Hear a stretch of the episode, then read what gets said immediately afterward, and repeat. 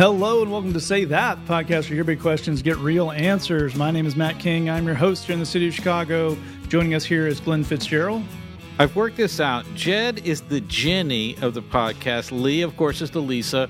Matt is the Rose, and of course, I'm the Jisoo because I'm the unnie. Sure. I think I got that right. Also with us is Jed Brewer. You know what? Sure, I'm going with it. With us all the way from Rutledge, Tennessee is Lee Younger. As long as I don't get recast in like season six or something like that. That's that's such a Lisa thing to say. You do hate when that happens.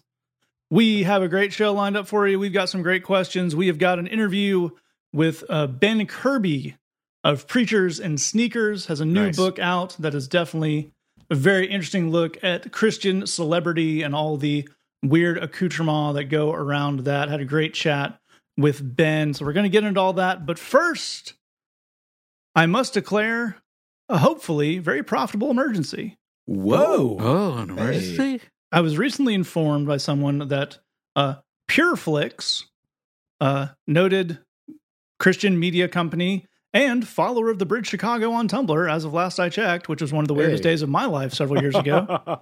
you think you've gotten weird notifications? So, noted Christian media company and um, follower of the Bridge Chicago, PureFlix has made some original sitcoms. Oh, Now, I want you to get in your mind what happens when you think pure flick sitcom, Oh. and you probably think these seem to be to sitcoms what the PureFlix movies are to movies, and you would be correct wow. And that they are technically the same medium, but really not a high effort version. Okay. A lot of first takes. But I'm going to combine that with an interesting, actual good, possibly good media product I heard of this week, which is that uh, Christianity Today is uh, going to do a podcast, which I wonder where they got that idea, first of all. Uh, Second of all, uh, they're going to do it on uh, the rise and fall of Mars Hill Church of Seattle, Okay. pastored by one Mark Driscoll. Uh, it is called The Rise and Fall of Mars Hill. So that's a very interesting idea, but it's probably, and I don't want to cast aspersions, but it certainly seems from the branding and the idea and the investigativeness that they're trying to do uh, the, the Christian version of Serial, right. which makes a lot of sense. That was a, a massively popular program. You, you want to do your And own it's angle on all that? it's all about like different kinds of breakfast cereal, right? yeah, you wouldn't have thought it would be that big. Yeah. So we've got the Christian version of cereal. Here's what I'm wondering: is if can we take what Christianity Today is probably going to do a good version of, and do the more kind of PureFlix. We only had. It took me 30 minutes to write. I figured it'd take 30 minutes to read version of it, Hmm. and get some kind of low effort Christian knockoffs of very popular podcasts. So I was thinking like I was thinking like the show Radio Lab, which is about like science and curiosity, but it could just be about creation science and no curiosity. Oh, Dinosaur Lab. I like that a lot. I've got the name. Wait for it. Wait for it. Prepare yourself. Creatio Lab. Yes. Oh. Yes. think you did it. I think and that's a home because run. it's creation science, we don't have to do any research. It's just kind of whatever Jed is tinkling on. And then, like, well, uh, if you're wondering about how these chemicals interact and how we came to be, uh, don't worry about it. It's actually a sin to think about that. So don't get involved. This has been Well- another four minute episode of Creatio Lab. I think the fun of that, and there would actually be, if there'd be no audience for it other than the four of us, but I want someone to do a very highly polished, produced, like reading of answers in Genesis text, but in like the very demure NPR Jad Abumrad voice. be like, but the question is, how did they ride the dinosaurs? We talked to some experts to find out. It, it occurs to me, I mean, this is a very different direction, but you know, if we're just trying to go for mass appeal and, and, and that sweet, sweet cash, how do we do the low effort Christian knockoff version of the Joe Rogan show? Isn't he like into the MMA stuff and all that? Very much so. Well, I, I think I think we we've already got the guys in the church trying that as we recently covered. Yeah, I feel like we we talked about a version of what the attempt Christian attempt at Joe Roganism would be on the last show. Well, I suppose that's true. I had the idea for uh, uh, kind of spooking people with Mm. uh you know we're all familiar with the hell house idea you know you take the haunted Right. house but but Uh, we do that but it's all about uh you send it to your grandchildren who have left politics and it horrifies them and we call it chapo hell house nice. I think that would be great. Absolutely. i think you'd of course have kind of your your npr corner um Okay. uh wait wait don't tempt me Oh, that's Oh, very good. yeah, that's yeah. very, Yeah, very That's good. very yeah. nice. kind of you know kind of a game show format with pithy slogans about how holy you are um the opposite of that all sins considered wow, Mm, yeah. that's good.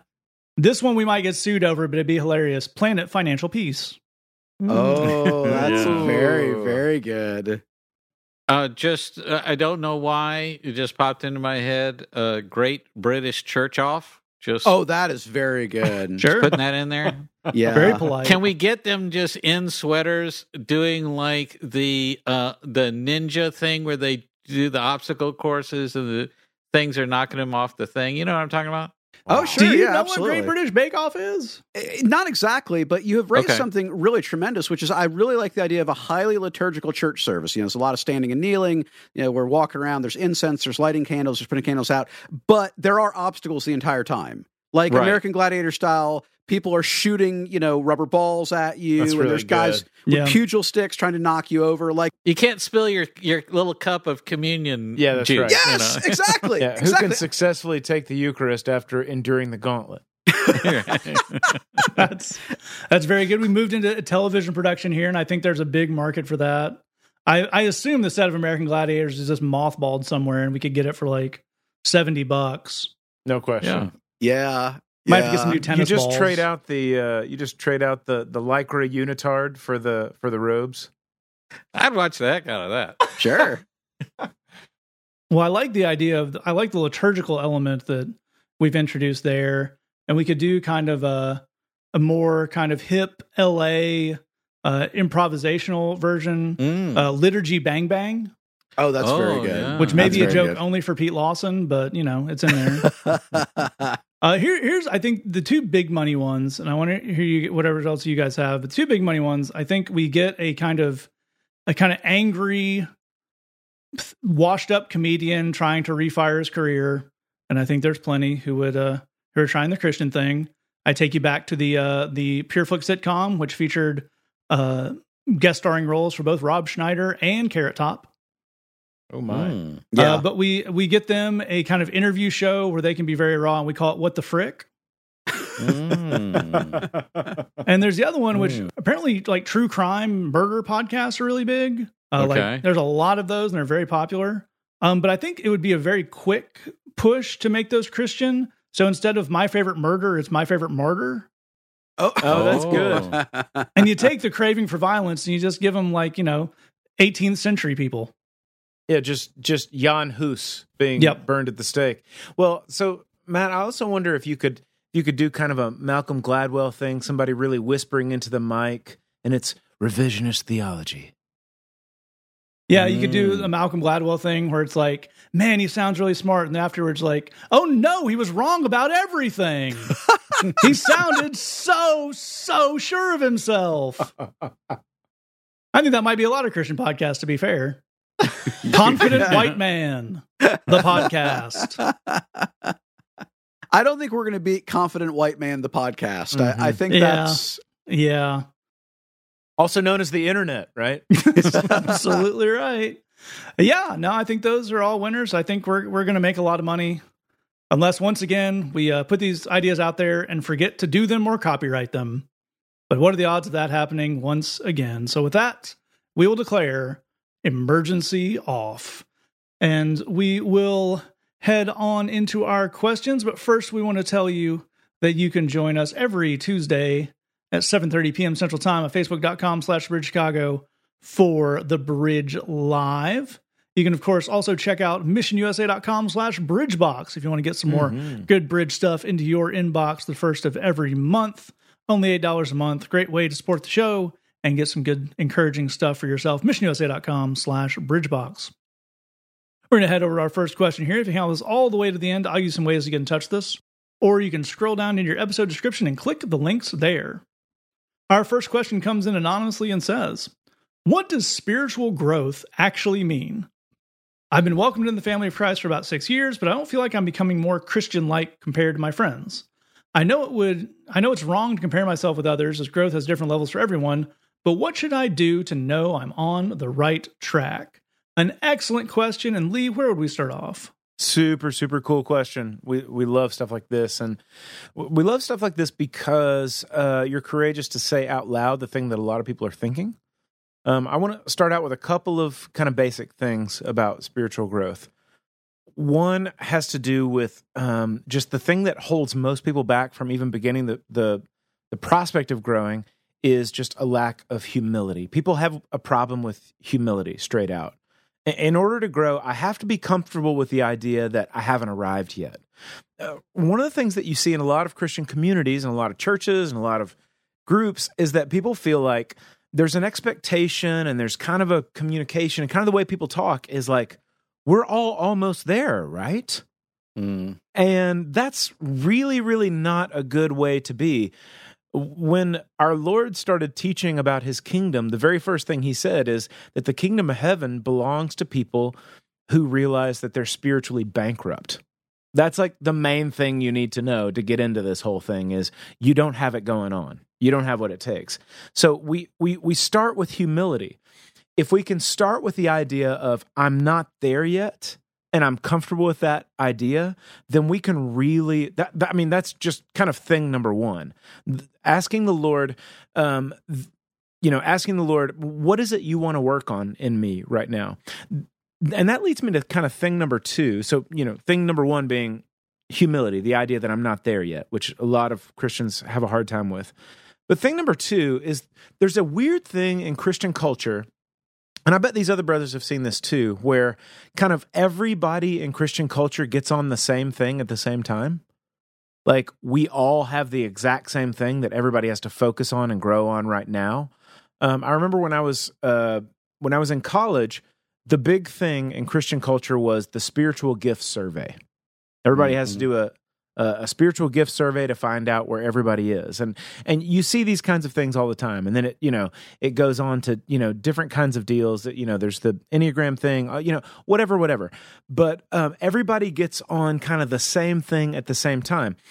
And and that leads me to kind of pointing out the second thing. Once we get comfortable with the idea of humility that leads us into asking the lord what is it you want to work on in me? And that and that's because everybody's spiritual growth is going to be an individual deal. You there's something that the Lord wants to work on in you that's not the same as everybody else. And what that means is that you can't focus all of your energy on looking around you at what other people are like. What what all of their strengths and all their amazing points and where they seem to be crushing the ball, all that kind of stuff. What I need to do is I need to be comfortable with the idea that I need to grow, thing number one. Thing number two, knowing that, going to the Lord and asking Him for His list in His time. That's really, really the key. Um, what I can almost guarantee you is, you know, like let's say you've got 20 things in your kind of personality or life that you really need to grow in at some point. The Lord doesn't want to do all of those things at once. He wants to start with something that's highest on his list of priorities, and he wants to deal with that thing right now. And then we'll move on to something else. That's not going to be the exact same thing as everybody else. And that's why it's a weird deal where everybody in Christian culture reads the same book at the same time or, or focuses on the same deal at the same time. Everybody gets in these trends of this is where we're all growing right now we're all going to foster children and we're all going to do this other thing. No, Uh, we need to be open to the idea that I'm not there yet and I've got a lot of growing to do. And then I need to go to the Lord and ask Him individually, what's the thing that you want me to focus on?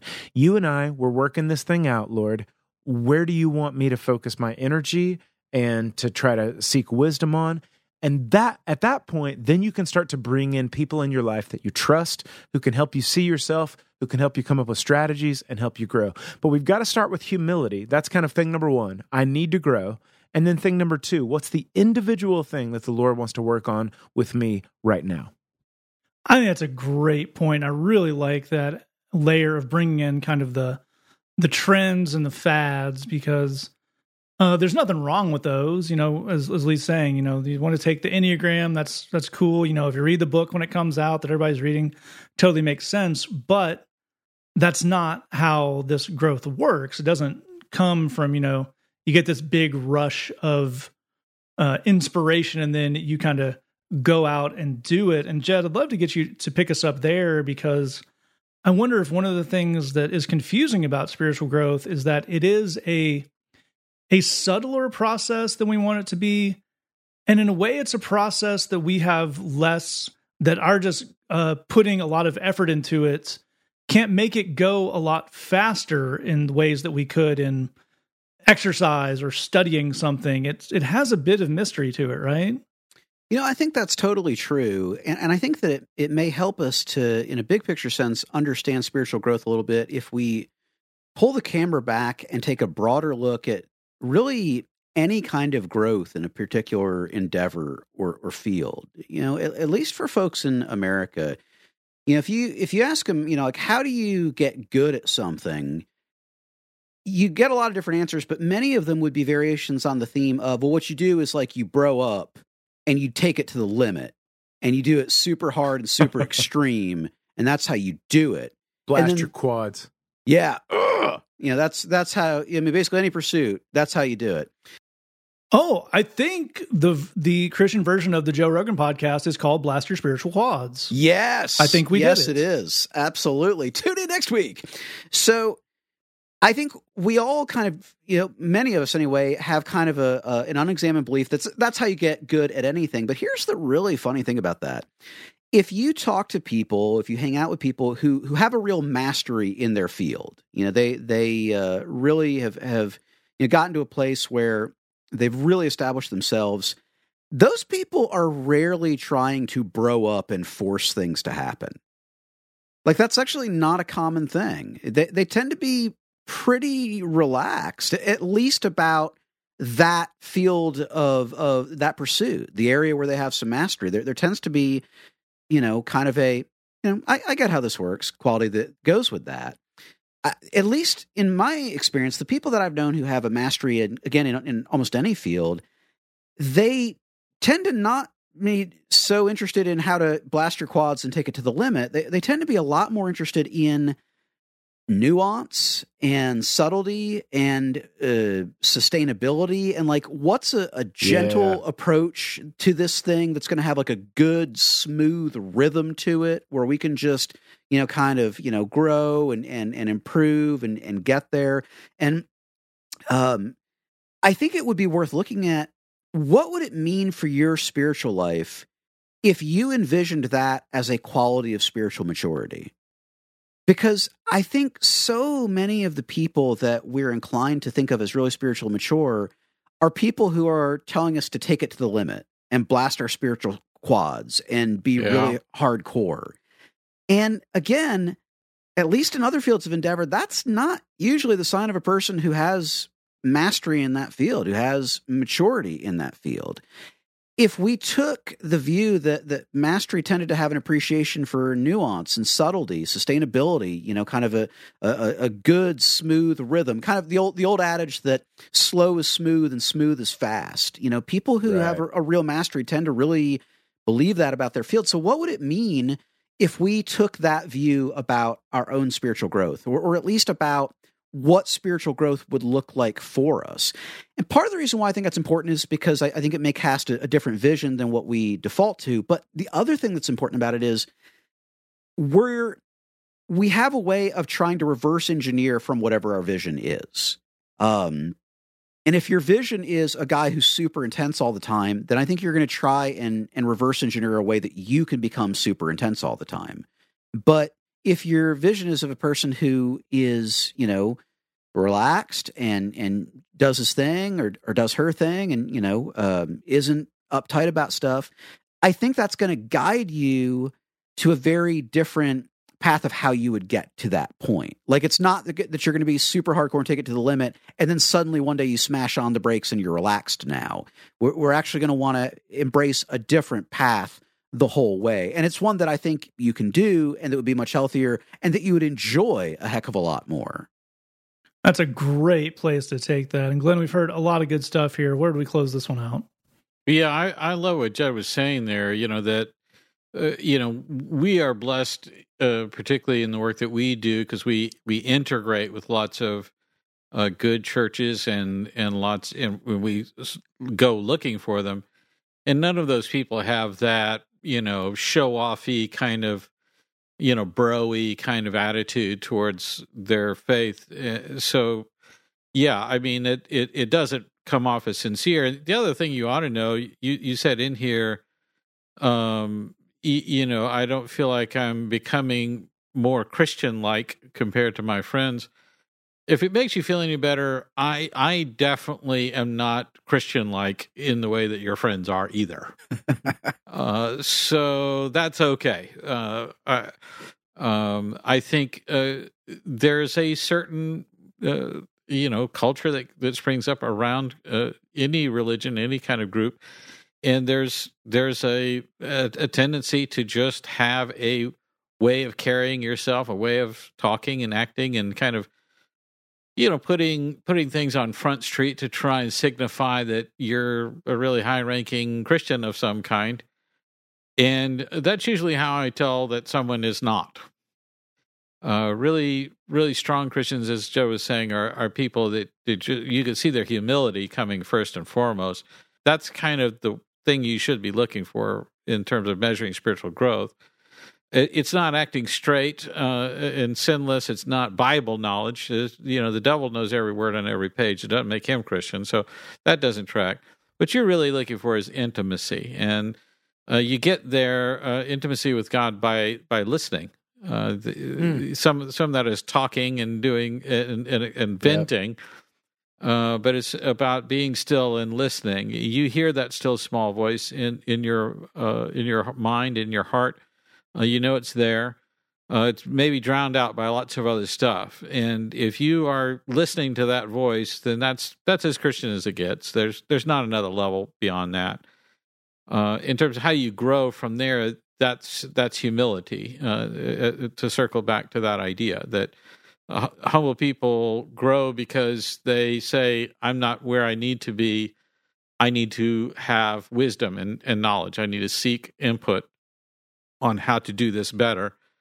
And then that's how I'm going to actually become uh, a stronger uh, Christian. So I, I humble myself first. That's step one uh, in terms of getting where you're going. Uh, but the mechanism for that, uh, the the the the actual thing that makes it move forward, is that listening to the Lord. So if you're doing that, however imperfectly, however you know individual as Lee was talking about, how how you know however personal that is to just your relationship with God, that part is that doesn't matter. I mean, the, the more personal, the better. The more it's different, the better. Uh, but to recognize that's that's the top level. Absolutely right. That is all fantastic stuff from all these guys. Uh, the one thing I, I would tackle in the end here is if you're looking for something you can kind of quantify, and it's not perfectly quantifiable, but if you're looking for a metric of spiritual growth, I think you you would do well to look to Galatians 5:22 where it talks about the fruit of the spirit. It says, but the fruit of the Spirit is love, joy, peace, forbearance. Some uh, translations will say patience there, kindness, goodness, faithfulness, gentleness, and self control. Um, if you want to look for, am I getting better at this, Christ, doing the Christian thing? Uh, any any movement you make in having more of those things than you used to, to doing those things better than you used to, to uh, kind of those things becoming more of your routine and more of the the natural way you want to uh, approach other people in the world is a very very good barometer for if you're uh, getting closer to the heart of the Lord because uh, you know the scripture tells us that those are the things that those are the things that produce that fruit. So if you're looking for some little things to uh, to know if you're pointing in the right direction, I think that's a good place to look. And I also would guess that over 6 years I would guess you've gotten a lot better at those things, mm-hmm. even if you don't realize it. So sometimes right. it is nice to have some kind of, of rubric to look at. So we really appreciate your question. And we're going to move on now. We have an interview. This is my chat with Ben Kirby, who is the proprietor of the uh, very popular Preachers and Sneakers Instagram account. He also recently wrote a book called Preachers and Sneakers, uh, which has, again, a lot of fascinating stuff about uh, megachurch culture and kind of the way Christian culture and the church sees celebrity, how it's dealing with that, the way the people who are on the other side of that experience that. So, a really interesting book and a really interesting chat with Ben. So, we're going to take you to that right now. The first question I think is very interesting, and we'll get into the, the, the meat of the book. But what's the what's been the difference in platform? Because you started with just kind of your own personal Instagram account, and then doing this as a gimmick, and then it really quickly became a whole thing. What was that experience like, and when did you kind of bite into the idea of okay, I'm going to make this be something? Yeah, uh, two years ago, I you're right. I just had a personal Instagram account. I had like three or four hundred followers of like friends throughout the years, all that kind of stuff. I didn't wasn't a public figure. I didn't have any kind of social media presence other than just what everybody else has, which is like, hey, here's me on a vacation. Here's my wife. Here's my dog. That kind of stuff. Um, and I was in, I was finishing up my first year of my MBA program here at SMU in Dallas, and uh, I happened to notice one Sunday morning this worship leader that was wearing some Yeezy 750s that were that I knew were reselling for like 850 900 bucks. And on my personal Instagram account I just made a few videos calling that out or just like saying hey did y'all know these these guys shoes are worth this much? And um, what that eventually led to was me looking up all these pastors and worship leaders and seeing all their like preaching pics of them wearing like really nice hype sneaks and streetwear and really well curated photos. And so all I did, or my in my head, I was like, I bet you most people don't know how much these off white Jordan ones are could bring you if you sold today. So all I did was repost their picture and put the the StockX or the retail price, depending on if it was a designer item or a resale item, uh, right next to it and just saying like one sentence like such and such pastor wearing the off-white jordan ones and that's it without any kind of like bias or context to it. And um, i did that on my personal account for a, a couple days and uh, i got some you know people my friends laughed people that knew me laughed and then i had a buddy who's a music guy in la he he messaged me or texted me and, and recommended like said, "Hey, dude, you should start an account doing just that." Like, uh, there's plenty of people out in L.A. and New York wearing these kind of outfits, and people feel a certain type of way about it. And so I thought about for a few days, and so um, it took me about I think nine days from making that first video on my personal account to starting the Preachers and Sneakers account. And after starting the account and copying those videos and pictures over to the account that I started, I got a hundred thousand followers in four weeks and Whoa. just doing that. No ads no hashtags no nothing. And it just spread like uh organic wildfire. It was crazy. And so um very quickly i got on the radar of a bunch of high profile pastors as well as on the radar of all these news agencies because the news media loves a good pastor scandal or sure. like a good church anything to point at church and religion to say see? Bunch of hypocrites. Um and so I'm in the middle of this, not having a plan or a strategy or like really wanting anything out of it. I just made an observation. I wanted to get a few laughs from my friends, and then it turned into uh, way bigger of a thing than it ever could be. And so I did that almost exclusively, just that, posting those pictures uh, over and over and over, almost like one a day for maybe the first year or so. And then um, throughout that time, I had a lot of people that were really mad at me because they felt like I was judging these pastors or implying that they were hypocrites or taking money out of the offering plate, that kind of stuff. And then I had other people, thousands of other people that were either hurt by church or atheists or like really ingrained in church and uh, felt like this was a worthy thing to bring up. And so there was, I was dealing with all these different opinions and hot takes from every which side. And I realized that uh, there's a lot deeper things here than just the sneakers. And it's really not about the sneakers at all. It's about the modern church's relationship to to wealth and fame and social media and fashion and consumerism, all this kind of stuff. Uh, and the sneakers were just kind of a byproduct of that. And for whatever reason, I was able to to make it a tangible thing for people to point to. And so it caused all these different big questions that didn't have really great answers and were kind of messy and um, nuanced.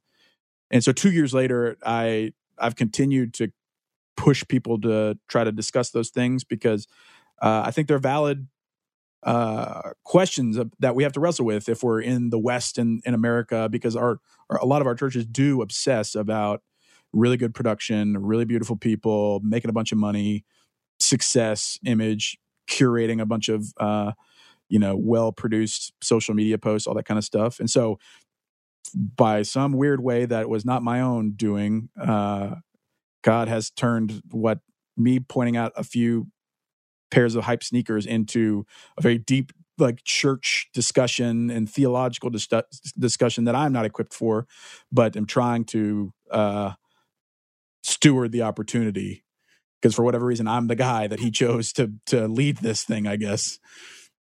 Yeah, it's it's you mentioned being at such an interesting nexus point of being a Christian, being uh, familiar with megachurch culture, but also being a sneakerhead, knowing maybe you didn't know eight hundred fifty dollars off the top of your head, but you knew expensive.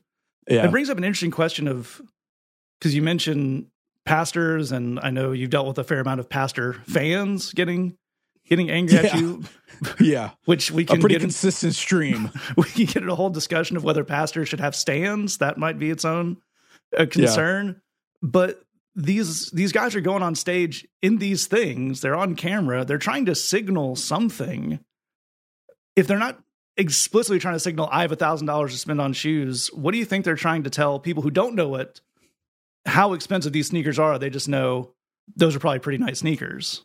Yeah, I think some uh, would say that they had never thought about it before. I think some of them had just some of them live in a culture that those kind of outfits that those kind of price tags aren't really much to bat an eye at like Mhm. especially if you're in like hollywood like specifically hollywood or you know uh soho new york city uh that doesn't phase maybe the average person there and so several of these guys were getting up on stage wearing that kind of stuff and people would comment on it like wow these guys are dressing way different than any other pastor i've ever seen but uh once i just put the price tag next to it, it caused people to be like, "Oh, whoa, uh, I don't know how I feel about that." Especially people from afar. Like these guys chose to not only get up on stage and wear this kind of stuff, but also curate their photos and videos on social media platforms with half a million, a million followers. And so, uh, pretty quickly, people from all over were starting to see that these guys were wearing really expensive stuff. And so, some I I think maybe maybe genuinely didn't think twice about it that anybody would be upset about it but i think others uh it is part of the brand of their Mhm. message to say like look god does want these things for you even if they don't explicitly say it basically saying like you know i'm one of god's guys that has been chosen to lead people spiritually and here's what a successful uh god's chosen looks like um i don't think many of them would explicitly say that but it does help their brand or at least helps their image to the people they're trying to reach. So there's some aesthetic, um, maybe some aesthetic like strategy that they put into their outfits, but um, I don't know. It's a weird thing to think about because, like, I think most rational people, if they had a pair of shoes that were clearly worth a mortgage payment, most people would, I think, think about it before getting up on stage, even if it's like an unfair uh, standard to put on a pastor from afar. Like many people are super judgy from afar on social or even in the congregation, and they won't tell the pastor that they're upset about a guy's about what their lifestyle is, but deep down they think that the pastor owes them something in terms of like how they live their life. So like I've never suggested that pastors like live in fear or live like be controlled by the opinions of others, but I have always held to like I think it's wise to consider what you put on before you get on stage to talk about a Jewish carpenter that got murdered and buried in a borrowed tomb, you know? Um so like there's the bona fide prosperity guys that are like they have to wear this kind of stuff because their whole deal is like God wants you to be successful. then there's the other bit that are like trying to appease a younger generation and also in cities that are maybe higher net worth than maybe rural cities. And then there's probably a subset that were gifted a nice pair of shoes for speaking somewhere and wore them and didn't realize that people were going to freak out about them. So, you know, there's some nuance to it, but from a like a macro level, uh, if you look at just the modern Christian church as a whole, it does seem like we have shifted to caring about a lot of this stuff that doesn't really matter in the scheme of pointing people to God. Yeah, I think that's such a great point. Some of the really interesting stuff the book gets into. Uh, the book is not just a, a, series of pictures and you know the price no. tags and, and, dunking on people, and mm-hmm. that's not what the Instagram account is either. As you point out, the Instagram account is it's factual. This guy is wearing this. This is how much right. it how much it costs. But there's but it's interesting how people like the stuff I've posted have been has been factual, but just that very thing makes it feel like an attack to a lot yeah. of people because it it points or it it uh, let's see it shows who idolizes who mm. because the moment you ask a question or even show a fact that isn't glamorous about a guy or girl that you idolize now it feels like an attack and you feel like led to try to destroy me and so that's been an interesting I don't know if it's a sociological experiment, but all I've done is is say these shoes literally, if you if they were brand new and you sold them today, they could bring you a thousand dollars. How do you feel about that? Because a lot of these guys are preaching in a way, wearing these stuff, basically communicating whether they want to or not that they can afford to not sell them. Yeah, and uh, to a lot of people that that rubs them the wrong way. Yeah, one of the really interesting uh, facets of that you mentioned, I can't remember if it was in the book or in one of the interviews I read is people who are totally on board with that when it's the per, the megachurch pastor they don't like. And uh-huh. then I believe the quote is you get you used to be funny when you go after their guy. Yep. So yeah, that's a pretty consistent thing. Uh, and you don't know it's going to happen until you post about a guy, but inevitably mm-hmm. I get a mm-hmm. message request in my DMs like the next morning after I post about somebody, and I'll give this massive paragraph about how they used to follow me because it was funny and they thought it was insightful, but now I've gone too far in some way, which is just like so hilarious to me. Yeah, which is really funny because as you're pointing out, these are the I I'm not going to put words in your mouth, but I don't think the point of the the account of the book was ever megachurch pastor A is a bad person for doing this. Correct. But correct. You know, your subtitle, which I think is really good, is authenticity in an age of for-profit faith and wannabe celebrities, because things like the prosperity gospel, it's seeped into a lot of stuff, as you point out. Maybe not everybody's, you know, a dude in a shiny suit preaching about his fourth jet, but mm-hmm. if you're wearing something very expensive and talking about blessings, that's in there. We've gotten the idea that even guys who don't necessarily want to be celebrity pastors, you know, they they have their little social media account, they put up their blog posts, they there's this idea I think amongst a lot of people that well, if I could get in that spot and do it well and all these people be looking at me, that'd be great. And these are some of the questions you're looking at the book and they're really worth poking at, right? Yeah, I mean, you would hope that all of us would handle fame and platform and and power in a completely healthy way. But it's just like there's example after example about how we are, mm. how easy it is for that to corrupt us. And uh, I, I mean, I'll say it for myself. Like it feels really good to have people seek me out to ask for my opinion on these things or to say that hey you're funny or you're insightful or your book changed my life or whatever that stuff feels good. And it's like at a very low scale. Like just imagine if you have 30,000 people coming to your church each weekend you have a million followers on all the platforms and you have you know, people asking you to come speak at their leadership conference that kind of stuff. Like why wouldn't that corrupt you unless yeah. you're completely uh, have all the right controls in place the right community in place dude i mean it's just at a minimum it's it's a dangerous game to play. But again like i'm not a legalist and i i've never claimed to say what the right amount of fame and money is to make from your work. But i think it if we never ask about it or never try to like audit how we're conducting ourselves in church and how we're allowing others to conduct themselves in church to the outside world like i think that's a detriment because it the like faith is serious and people's eternities is a very serious thing and oftentimes we treat it as this like source of mm-hmm. entertainment mm-hmm. or source of motivation um, but i think it very easily could be corrupted and and we have many churches that mm-hmm.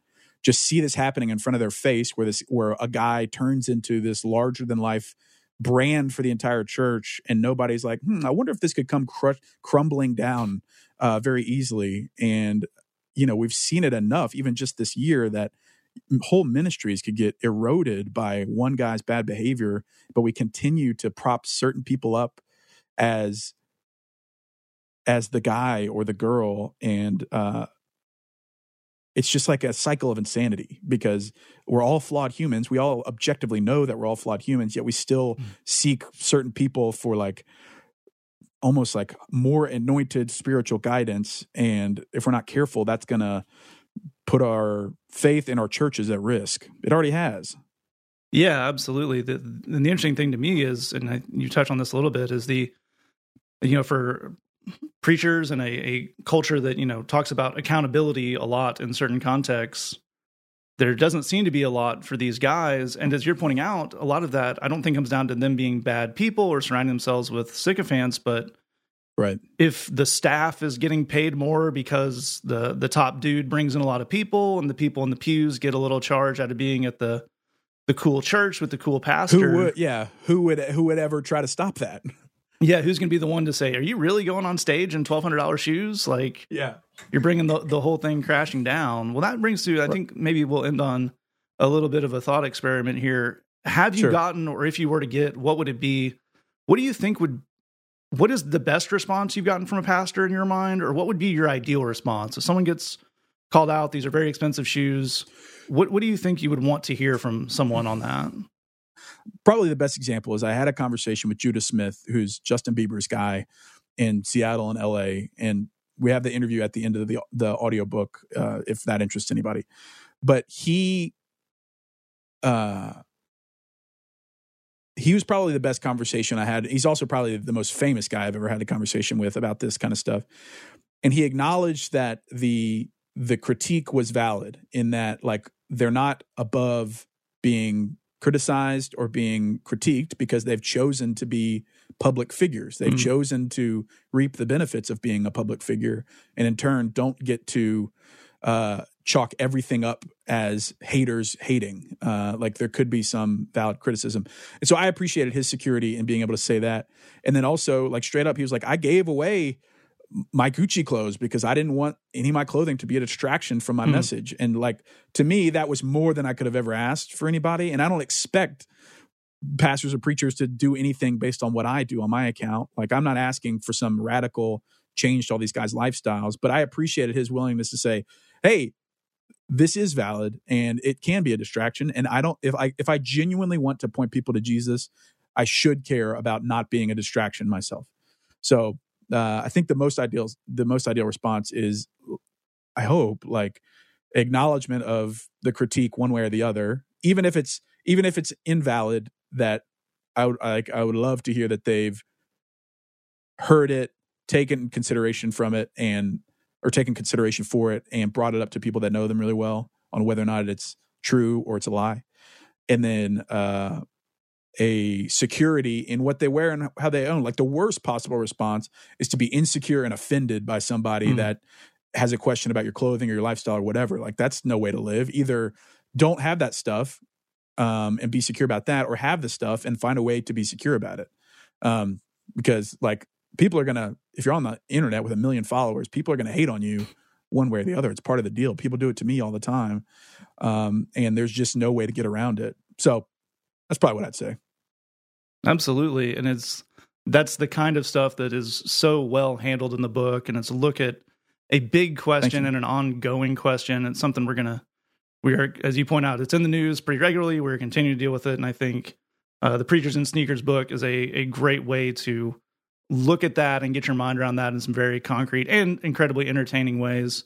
Uh, the book is Preachers and Sneakers Authenticity in the Age of For Profit Faith and wannabe celebrities. Ben Kirby, thank you so much for your time. Matt, it's a pleasure, man. Great to meet you, and uh, thanks for giving me some time.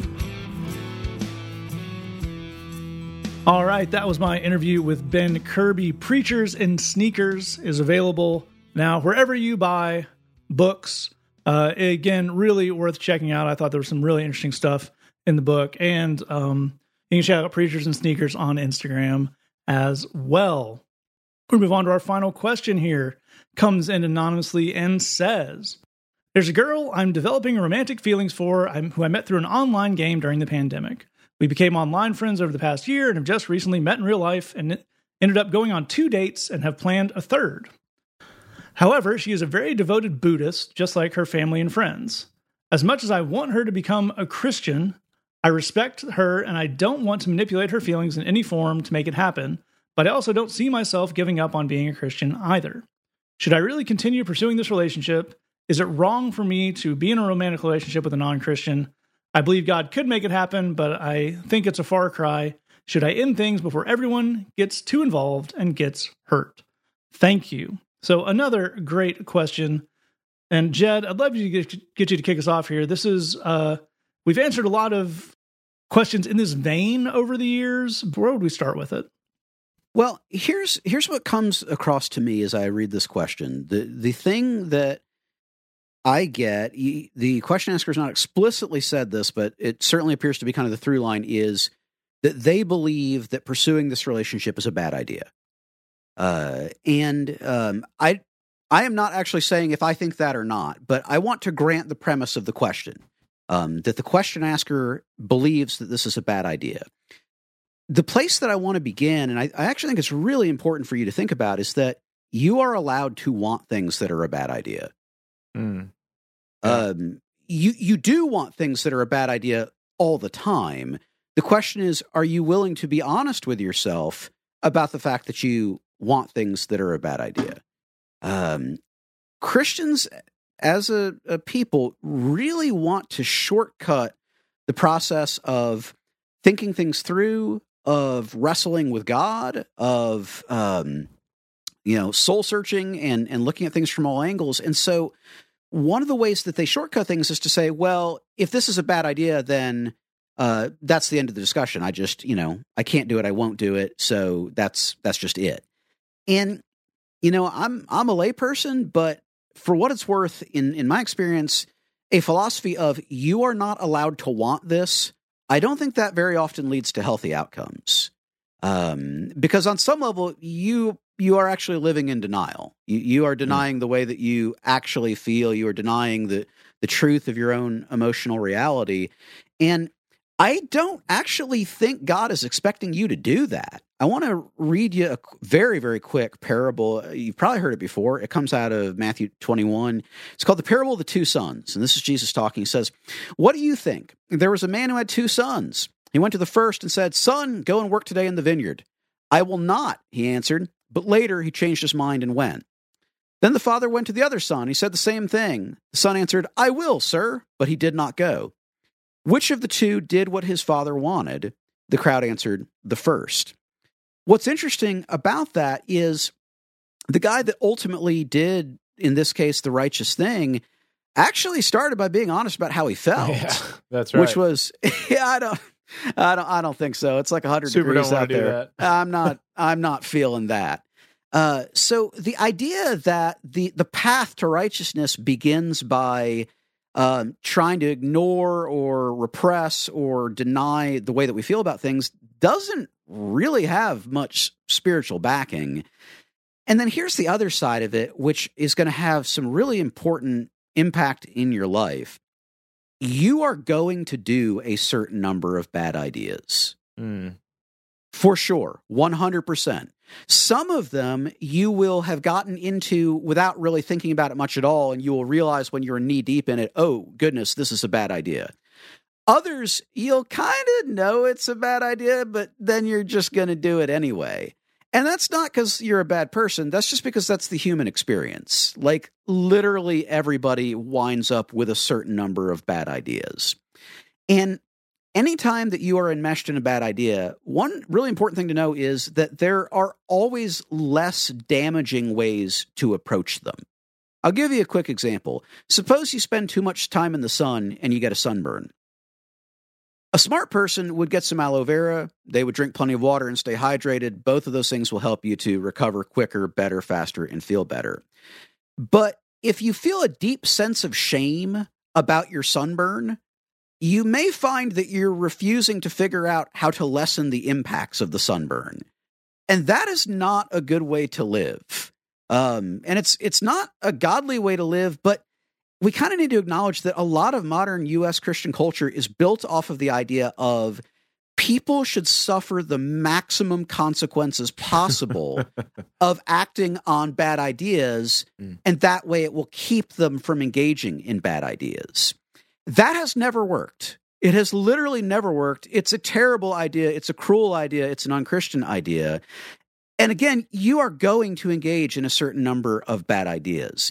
You should at least put in the thought to know what the easy way out would be, to know what the less damaging version would be, to know what the version of the bad idea that causes fewer problems in your life in future would be. That is a good thing, but we kind of can't walk that terrain if we're not willing to acknowledge there's a bad idea that I'm seriously considering engaging in. So that takes us all the way back to the beginning. It seems from your question that you think this is a bad idea.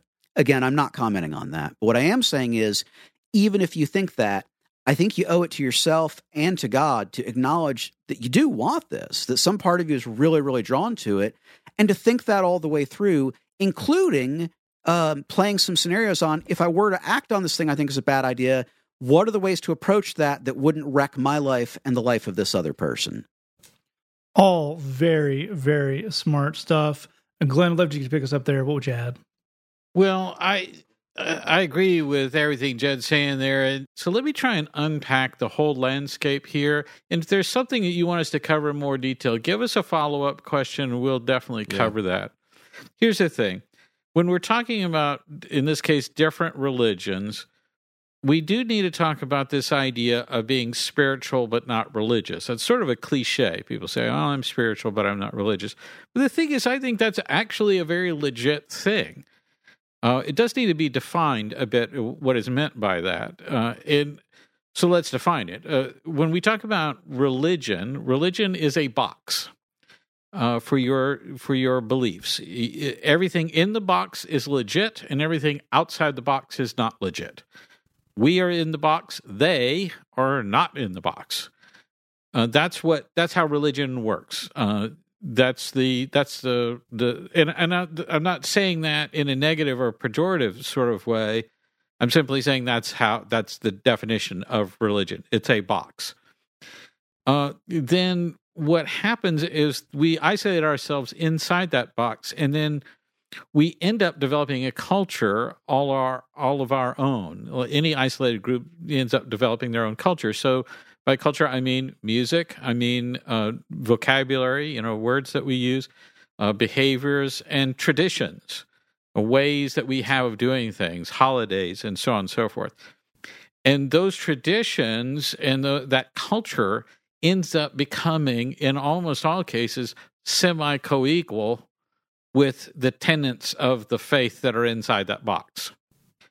Now, all of that causes a lot of problems. For example, if I want to come to your church barefoot, you're people are just not going to like that. They're going to think that's weird and uncool and disrespectful and all of that. Well, I can say to those people, uh, there is an actual verse in the Bible that says you are standing on holy ground. Take your shoes off.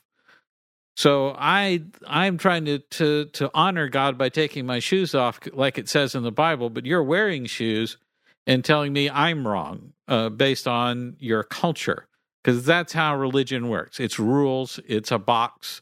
That's what's going on there. Spirit uh, uh, spirituality, as Lee was talking about on the earlier question, is personal. It's it's a journey that you go on uh, of intimacy and growing closer to God and finding out who God is and developing that relationship. That's what it means to be a spiritual person. It's also important that you recognize that Jesus completely messed with religious people. Religious people did not like Jesus. Uh, they had problems with him and they nailed him to a cross. So that's religion versus spirituality. Here's why I lay all that out. That if you have two people who are saying, I'm just going to listen to God and follow him in whatever shape that takes, I'm not putting labels on that. I'm not trying to abide by the tenets of uh, uh, uh, what's, what you have written down in your box. That can be something. Uh, but I think the way that you're describing this, it sounds like we're uh, that's not quite what we're looking at. So I, I think as I lay that out, I think it's about the the spiritual versus religious element of that. It's a very, very interesting place to take that. And Lee, I'd love to get you to close us out here because I think there's a couple of things going on, and I'd love to get you to address them. But the one I think we really need to to shine a light on is there's a difference between I don't think this relationship will work out because we have different spiritual values versus I think people who are Buddhists are evil. And I That's wonder right. if some of our, our our hold up here may come from not being able to differentiate between those two things. I, I think that's a really good way to state that because I really love where uh, Jed started us out, the trajectory of of these responses uh, about being honest about what we want, about looking at the difference, and then Glenn developing this idea with looking at the difference between religion and spiritual spirituality and everything. And then there's just this question of like, why is it that that folks who believe in Jesus, who have read some of the scriptures, kind of know that this that you know that the, the scriptures say something about this, and there's and there's just this this kind of uh, practical point. Um, you know, I, I I I steal this line from Jed all the time that when the Lord says don't, what He's really saying is don't hurt yourself, and there and there's that there is a there's actually a practical reason why the scriptures say the things that they do and it's not about being intolerant to it's not just about being intolerant to anybody that's not in my camp or anything like that that there's actually a really practical edge to this which is when you have a deep committed relationship with someone you are going to face lots of challenges.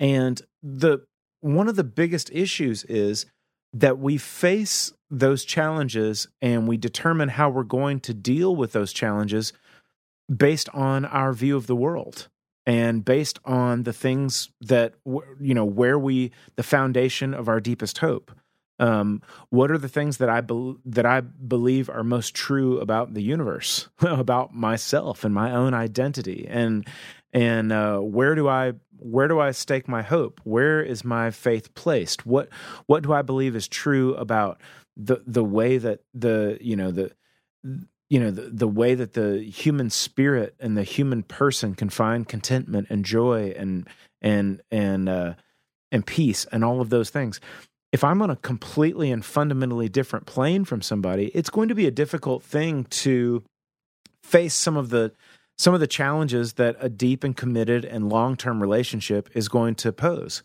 Um, so, exactly as you're saying, Matt, if if a person says, "Okay, I, I've got to be honest, I want this, even though it might not be the best thing for me," um, and at the exact same time as somebody can say that honestly, somebody can also say, I might also choose not to go forward with this, but that's not because I'm being an intolerant jerk and just saying, like, everybody who believes this is wrong and evil. That's not what we're saying. What we're saying is, hey, in practical terms, relationships are hard work. They require an unbelievable amount of cooperation and teamwork. They have to face incredible odds and incredible challenges. And it's actually a very important thing that we see the world fundamentally in a similar way that we and that we place our hope in the same things. Uh, my wife and i have uh, teenage children at this point and um, you know the the challenges that you face when you're trying to when you're trying to walk teenage children through their questions and through their curiosities and through their stuff it's like if christy and i did not believe the same things about god we would be completely unable to encourage one another about w- the data that we're seeing and where this is going. Um, that's a hard thing to describe without going into a, a ton of detail about you know my kids' personal lives. But all that to say, a deep and committed and long term relationship is going to face certain challenges, and one of the best things that you can have in in one of the best clubs you can have in your bag for facing those challenges is we see the world uh, fundamentally in in a same thing, and our hope is placed in the same in the same place. That we have a similar we have a similar vantage point and vision about what it means, what success is, and what contentment is, and what it means to hope, um, and what we're hoping in. And so if if somebody says no to a situation where somebody's in, you know, it's like I'm going to say no to a relationship where somebody's in a different uh, camp. You know, if if the scriptures lead me in that place, it's not just about intolerance. It's about some of that is about the practicality of you're going to face deep challenges and being on the same being uh, you know seeing the world in the same way is going to help you face those challenges together as a team. I think that's all all wonderful stuff. All right, if you have a question for us, that podcast at gmail.com, thebridgechicago.tumblr.com slash ask. If you want to keep that totally anonymous, you can scroll down and find those links below. You can also check out Preachers and Sneakers by Ben Kirby, available now. Links in the episode description as well. You can join us every Tuesday at 7.30 p.m. Central Time, facebook.com slash Bridge Chicago for the Bridge Live. We're going to take you out with a song this week. This is a Bridge classic. This is Jed leading the men and women at the Bridge in always, always, Ooh, always. yes. Check that. Thanks for listening. Just remember, we love you. God loves you. There's nothing you can do about it. This week on the Serial Podcast, we feature the magical sounds of frosted flakes with a zany twist almond milk. I look at the threads, threads I've been hanging from. And Jesus, how I shudder as they come undone. It feels like I'm falling and my hope is gone. But you're the one who's held me up all along. God, your hand is always on me.